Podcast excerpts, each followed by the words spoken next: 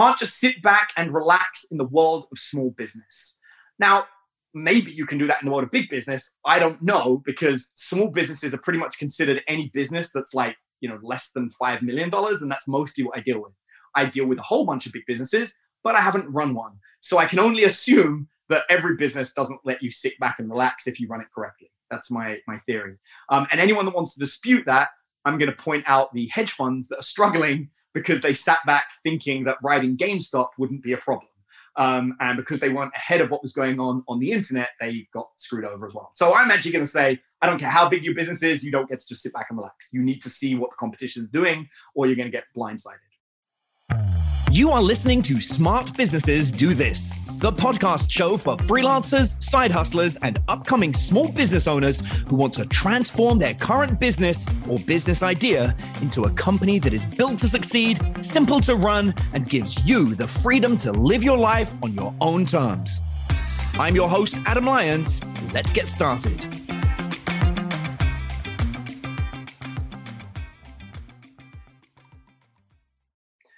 As a business owner, you're going to get obstacles and they're going to come up and they're going to come out of nowhere. And most of the time, you can't predict them. In fact, one of the only things you can predict is the fact that they're going to be unpredictable and they're going to turn up. When you're given an obstacle in your business, there are three ways to look at solving it. Number one, this is really bad and there is nothing I can do about it. If that's you, if you're a this sucks, everything sucks, the world's terrible, blah, blah, blah, don't start a business. Like, don't become an employee, get a great job. Um, that this is not for you. The second way to handle an obstacle is I don't know what to do. I'm not sure what to do. I have no idea. In that place, there is a solution. The solution is work with someone who has experience. Hire someone to help you. I'm telling you now that I've got like four or five business mentors that I pay lots of money so that when I don't know what to do, I pick up the phone and I go, help, what do I do? And they give me the answer. Okay. So you can hire somebody to do that. I mean, that's literally what my company does. If you pay us, that's what we do. We're there if you have a problem. We're like, yeah, what do you need? Right. The third way is you can say to yourself, okay, I've got an obstacle. What are three things other companies are doing to get past this obstacle? And make a list of all three things and then pick one that you want to try. There's no guarantee it's going to work, but if three other companies are doing it, there's a chance that it might work.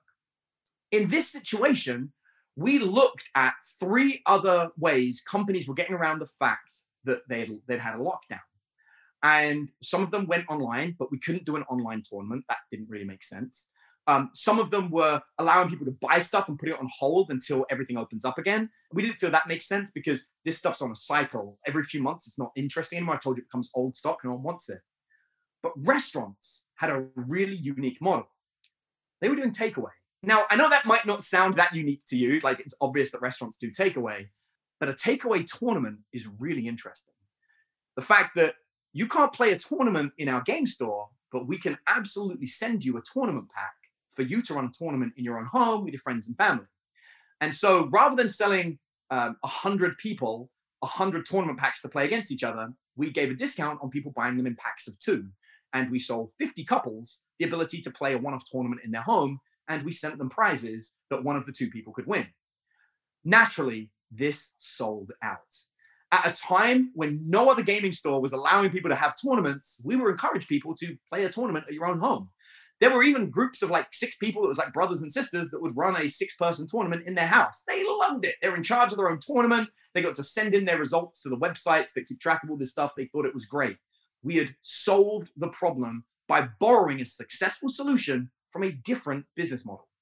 Now, this solved our financial issues every two to three months. Okay, so every two to three months, there's a new big pre release. And during lockdown, we could still sell tournament packs. People could play tournaments if you're at a point where your staff are great, you're great, you have systems and processes, it would be very easy to think you're on top of the world. I mean, we're making $15,000 a month for running a game store. By the way, we're only open like 25 hours a week or something. We're not open all the time.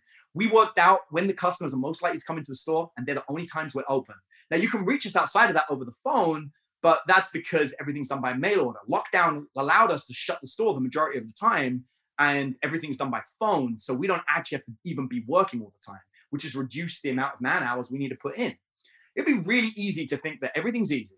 But no matter what you do, obstacles are going to come from the most unlikely places. And it would be really easy to think that with all this success coming towards the back of 2020, we're just going to win. Well, just when you thought the pandemic was bad, we had a new threat, a brand new threat that you probably heard about in the news, but you probably didn't think this was as bad for us as it could have been. Because the threat we had now was coming from the richest man on the planet. You're either growing or you're shrinking. And at this point, I turn around to Eve and I say to her, Are we seriously looking at an increase in our rent? Even with the pandemic, this is a time when everyone was worried about paying bills. Everyone's worried about what's going on. And we'd had success. The smart blueprint helped us. We were winning. But now there was a brand new threat. Elon Musk made an announcement, along with a whole bunch of other Californians, that he was moving the Tesla factory to an area just outside of Austin, Texas. This wasn't just any area, though. It was an area just outside of our little town of Bastrop. And we were invited to meet with the local Chamber of Commerce, who wanted to inform us that they were very excited that the town of Bastrop is growing and that they anticipated a rise of 20,000 people over the next few years to our tiny little town on the back of the Tesla announcement. Now, with my background in crisis public relations, it wasn't difficult to see that this is going to cause an increase in the price of rent. And I pull Eve to one side and I'm like, if rent increases, $15,000 a month isn't going to cut it. And if you're only paying $1,500 a month, which is what we were paying, that's fine. But if there was an increase of, say, double, we would have to make $30,000 a month. Because remember, everything is a percentage. And going from 15,000 to 20,000 is one thing, going from 15 to 30 that's a lot harder. And if the people coming into the town aren't into games, you can get priced out of an area. And if you've ever seen an area become up and coming and all these new people coming in, then you'll know how often the little shops are the ones that usually get destroyed. So when rent increases, you have to be prepared for it. So at a time when we should have been celebrating 20,000 new people moving into the town, we were actually panicking. Now, you're only going to have things mess you up if you're not prepared for them if you prepare for a trouble when you first see it coming, you can get ahead of it and it can make sure it's just like a blip in the water. Now, sometimes you're going to have a new competitor turn up and they eat half your customers and that decreases your earnings. Uh, sometimes you'll have somebody shut down an advertising platform that you relied on. Uh, these are both issues I've dealt with in previous businesses. Uh, you might even have health issues, you know, like severing your shoulder and not being able to type, things like that. The unexpected is always going to turn up to mess you up and ruin your perfect little systems. We've finally got the system running and we could see a huge issue on the horizon. As a business owner, you have to accept that everyone else around you is on a mission to grow their business as well. So if you aren't growing yours and stretching yourself into new horizons, you're shrinking because as everyone else gets bigger and better, you end up in comparison getting smaller and smaller, even if you stay the same. You can't just sit back and relax in the world of small business. Now, maybe you can do that in the world of big business. I don't know because small businesses are pretty much considered any business that's like, you know, less than $5 million. And that's mostly what I deal with. I deal with a whole bunch of big businesses, but I haven't run one. So I can only assume that every business doesn't let you sit back and relax if you run it correctly. That's my, my theory. Um, and anyone that wants to dispute that, I'm going to point out the hedge funds that are struggling because they sat back thinking that riding GameStop wouldn't be a problem. Um, and because they weren't ahead of what was going on on the internet, they got screwed over as well. So I'm actually going to say, I don't care how big your business is, you don't get to just sit back and relax. You need to see what the competition is doing, or you're going to get blindsided. Right? That's my that's my statement. Um, now, when you get this obstacle that came out of nowhere, you have three choices. You can give in. If that's the case, as I said earlier, you don't want to be a business owner. You can ask someone else what to do. That's totally valid. Um, if you're watching at this point, if you're still with us, you can reach out to us more than happy to give you a free conversation and discuss if us helping you is the right thing. Or you can find three alternate plans that have been done by other people and pick the one that you want. Now, for me, I already knew the choice. There is one business model that has crushed it time and time again. And if you have rent going up, it is the only way to overcome it. And that is how you invest to keep your business growing. And if you're in an area where rent's going up, you have to ride the property ladder. I remember looking at Eve, looking at the numbers and saying to her, wait, you're telling me this $560,000 commercial property is going to pay for itself. We actually couldn't believe our luck. Because of the pandemic, even though it looked like in a year or so property prices were going to rise, commercial properties were at an all time low. We were looking at a building that was easily worth a million dollars and it was valued at 560,000. It was on the market and it wasn't selling because no one wanted to buy retail space, you know, because no one could keep a retail store around during a pandemic except us. The news of the Tesla factory opening up hadn't actually hit the housing market yet. The prices didn't reflect it. The fear of the lockdown and the coronavirus was keeping people from wanting to start brand new stores. Of course, you're going to get no foot traffic. Why open a store during the middle of a pandemic? Um, we found an incredible two story brown brick building just off the corner of Main Street. This was actually in a better location than the store that we previously had. It was eight times larger than the store we currently had and was immensely undervalued based on the, the ancientness of this building. It's one of the original buildings in the town. The rent, uh, and better yet, I'm sorry, better yet, the upstairs of the property had a tenant that didn't want to move out and the tenant was paying $1,500 a month to keep their apartment on the top floor. The downstairs uh, store that we were at before in the other location had a rent of $1,500. That meant our store was used to paying $1,500 a month, and the tenant was used to paying $1,500 a month.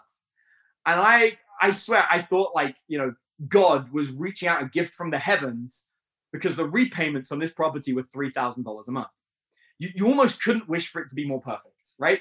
We've got to find $3,000 a month for mortgage payments. Our rent was 1500 and the tenant's paying 1500 it, it just doesn't get better than that. That meant this property would completely pay for itself. All we had to do was move in, the space would be eight times better in a better location, and our rent would effectively stay the same. The only thing we needed to do was find the deposit for the property. And because we'd been putting money aside, every time we made it because we didn't need to live on it because we already had our bread and butter covered by our other businesses, we were good to go. Your business is going to have to evolve past problems that you can't predict. Okay. When I originally purchased the game store, I had no idea that it would be the gateway to my first piece of commercial real estate property. Likewise, as I mentioned at the very beginning, your big dreams for your business may evolve as you come across new obstacles. The key is you have to be adaptive. One of my favorite stories in the 19 uh, sorry, in the 1830s, the Swedish Navy planted 300,000 trees so they could be ahead of the warship game in the future. These trees finally reached maturity in 1975 where no warships would be made of wood ever again. Or the warships were made of metal. You see, it's often best to have a great idea in mind and sow the seeds for that success and progress, but at the same time be open to change. Those trees are now better suited to combat pollution than they are to combat another nation at war. But still, you're going to have to be open to the fact that your, cha- your plans might change. Um, you're not here today to build a big business. That's not why you're watching this. You're here to get started, to build something that will replace the job or the freelancing gig or the struggling business that currently you're trying to get bread and butter from with something that's a lot more stable, something that can grow and that can be bigger, something that is built to grow and scale with you. As you learn the way to run a business, as you learn the steps to make a successful business, and as you've seen with us, even with the smart blueprint, it took a year for us to get to a point where this could build us something substantial. But having said that, what we saw was that something that started with my son crying and begging me to take a gamble on a failing business that's losing $1,000 a month ended up with me owning an asset at the end of the year that cost me no money whatsoever and gave me an asset that's easily worth a million dollars. I mean, right now, if the, the commercial property price got back to where it should be, it'd be worth a million dollars. But over the next five, ten years, after the Tesla factory opens, considering I've got a prime piece of real estate downtown, I mean, to put this in perspective, there is a bookstore that is literally a stone's throw from my shop that is owned by a man called Ryan Holiday, who's one of the greatest authors of our time. And me and Ryan Holiday bump into each other every so often because we literally own two of the biggest buildings in downtown right next to each other. And if you think that after the pandemic, there aren't going to be a whole bunch of celebrities going to Ryan Holiday's bookstore, um, you're very mistaken. And my game shop is right next to Ryan Holiday's bookstore, right down the road from where Elon Musk is building his new Tesla factory. We're talking about opportunities that turn up that you can't even imagine. When I first moved into that game store, I wasn't thinking about Ryan Holiday's bookstore or Elon Musk's Tesla factory. I wasn't thinking about anything beyond, in fact, realistically, I was kind of ignoring it. And that's why it was failing. If you ignore your business, it's going to fail. But if you focus on it, if you apply a real blueprint of success, a smart blueprint, like I said, this is the blueprint I use in all my businesses. I've got seven businesses, all of them, one way or the other, have made me millions. Whether it was by buying me a million dollar asset or by literally making me multiple millions every single year, they're all successful, all because they follow the same smart blueprint I've been sharing with you. Now, as you grow out and you work through these obstacles and you follow the processes, you'll see the opportunity for the big play. Now, I would never have predicted it was to buy a commercial property. Never. I wouldn't have even thought about it if I wasn't trying to get past the obstacle of Elon Musk turning up. But once you see that big play, then that's how you're going to grow. But how to see the big play and how to take the right action, well, that's going to be a story for another time.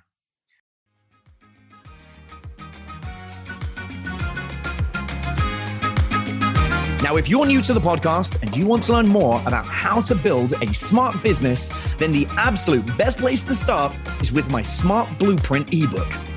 Over 10,000 people have already gone through the book, and it's one of the most comprehensive resources on strategically building and growing your business that you can find anywhere for free. Just visit thesmartblueprint.com forward slash ebook to grab a free copy. And I'll see you on the next episode of Smart Businesses Do This.